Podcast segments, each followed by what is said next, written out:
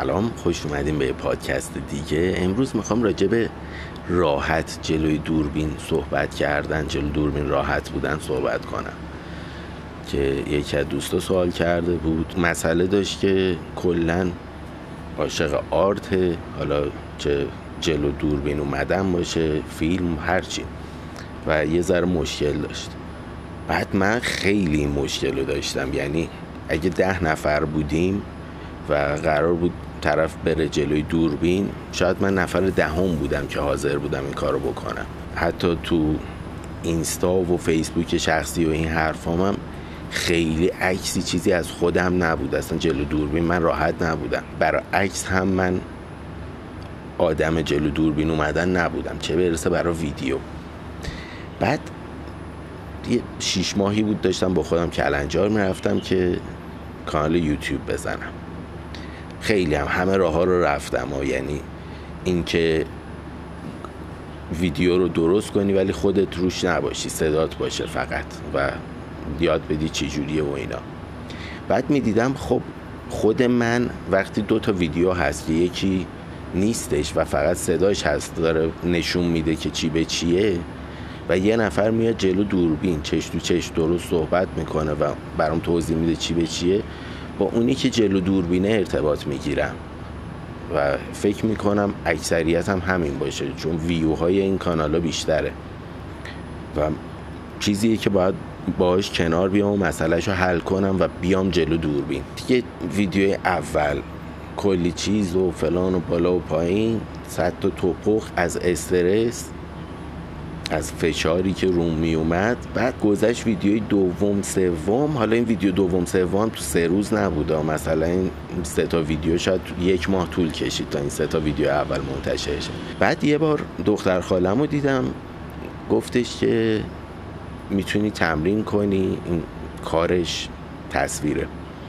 گفت میتونی یه تمرین کنی که خوب شی باهاش، دوربینو بذار جلوت رکورد کن و بشین صحبت کن با دوربین. بعد اون ویدیو رکورد شده رو میتونی نگاه کنی و تیک اضافه ای داری، عادت اضافه ای داری تو حرف زدن، چون آدم خودش متوجه نمیشه، همه اینا رو میتونی حذف کنی و هی بهتر و بهتر میشی باهاش.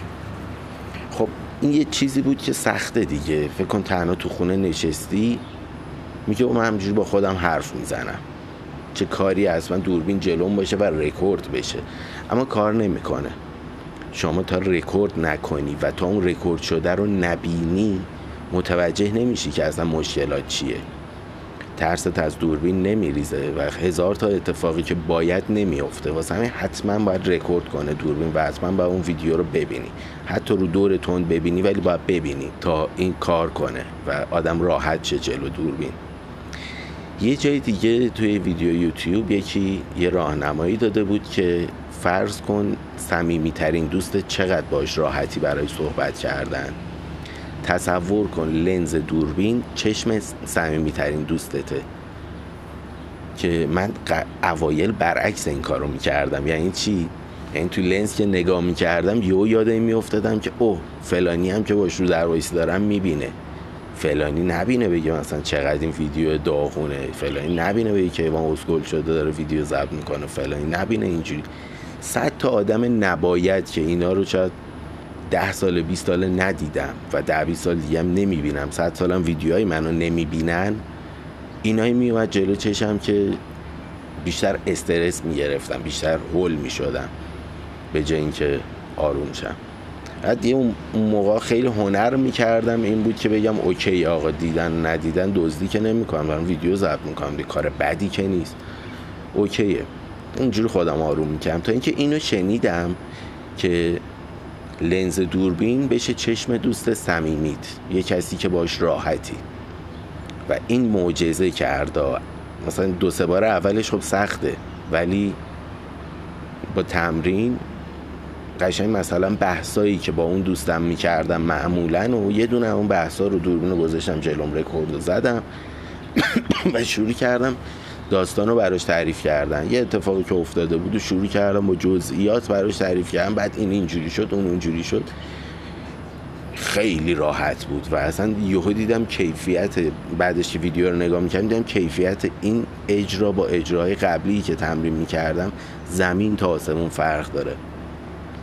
بعد دیگه تمرین تا تو ذهنم نشست که لنز دوربین چشم صمیمی‌ترین دوستمه.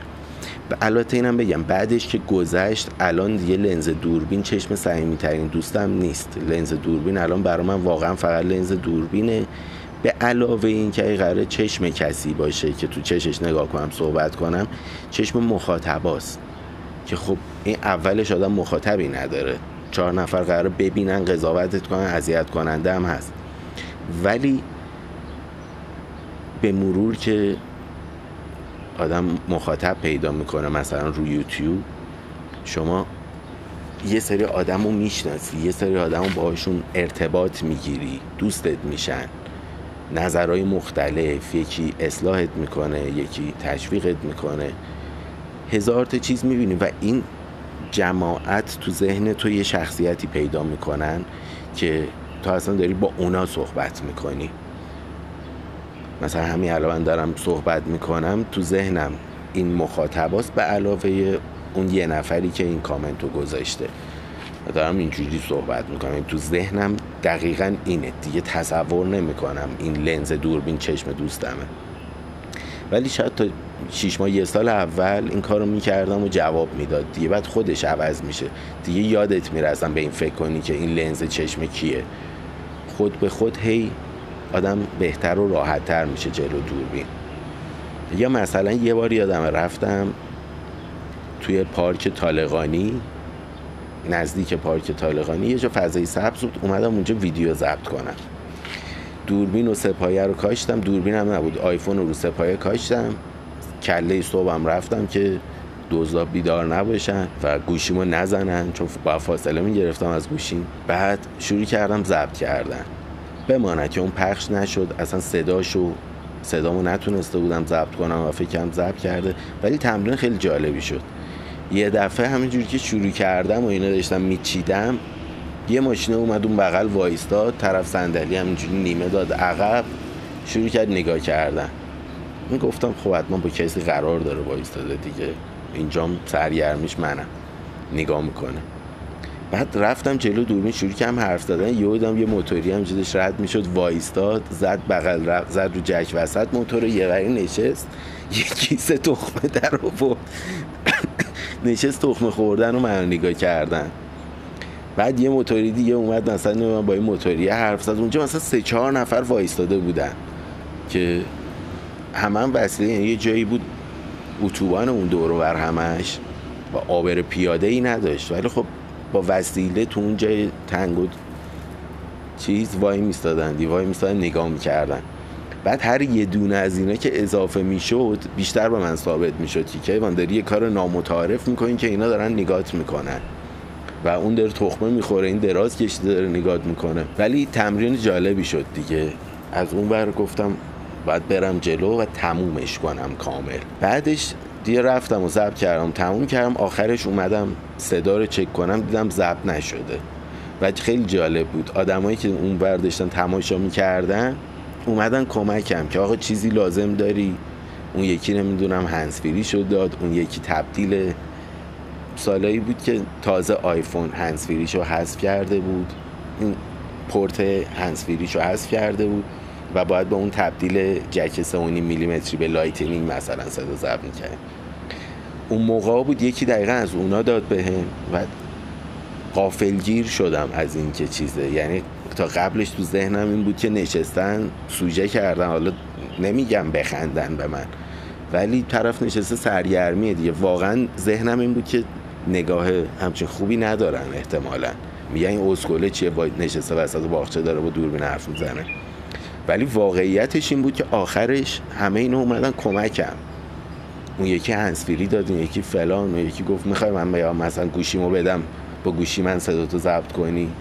اصلا برگام ریخته بود که چی تو ذهن من بود و چه اتفاقی تو واقعیت داشت میافتاد و این آدما چقدر مهربون بودن، با اینکه من فکر می‌کردم این آدما دارن تو ذهنشون به من میخندن، حالا شاید هم بخندن ولی مهربون بودن، خواستن کمک کنن کارم انجام شه و خیلی جالب بودینش.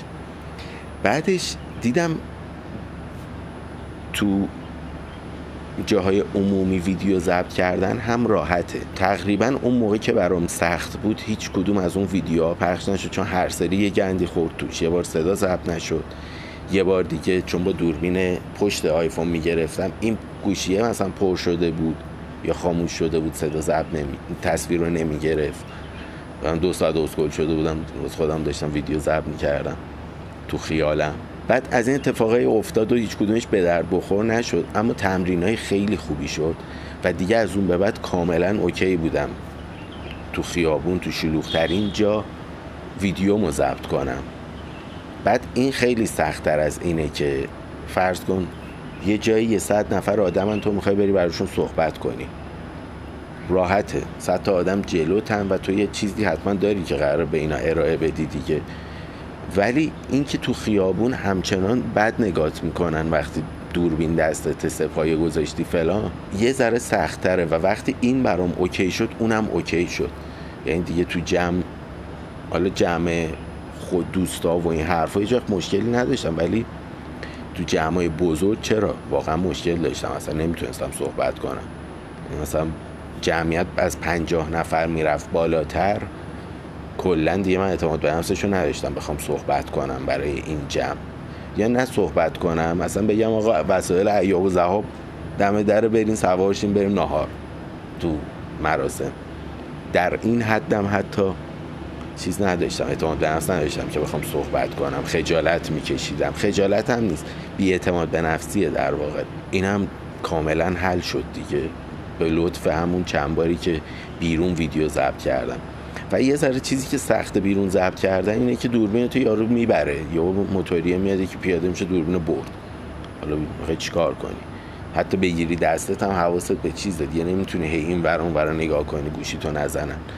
واسه همین یه ذره از این نظر تو وسط شهر و جاهای شلوغ سخته این کار، ولی از این نظر که بخوای اجرا کنی فقط تمرین. یعنی یه بار اونجوری، حالا یه جای خلوت، نسبتاً یه ساعت خلوت، یه گوشه یه پارکی، جایی که امن باشه، موتوری و نمیدونم اینجور چیزا نباشم. من خودم موتور سوارم و منظورم از موتوری دزدای موتوری هم.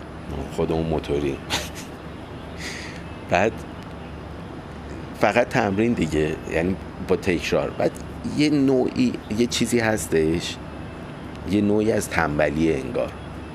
مثلا من خیلی دوست دارم که آواز خوندن یاد بگیرم، کلی هم ویدیو هست تو یوتیوب که همون جور که خیلی چیزا رو از ویدیوهای یوتیوب یاد گرفتم، اینم میشه یاد گرفت.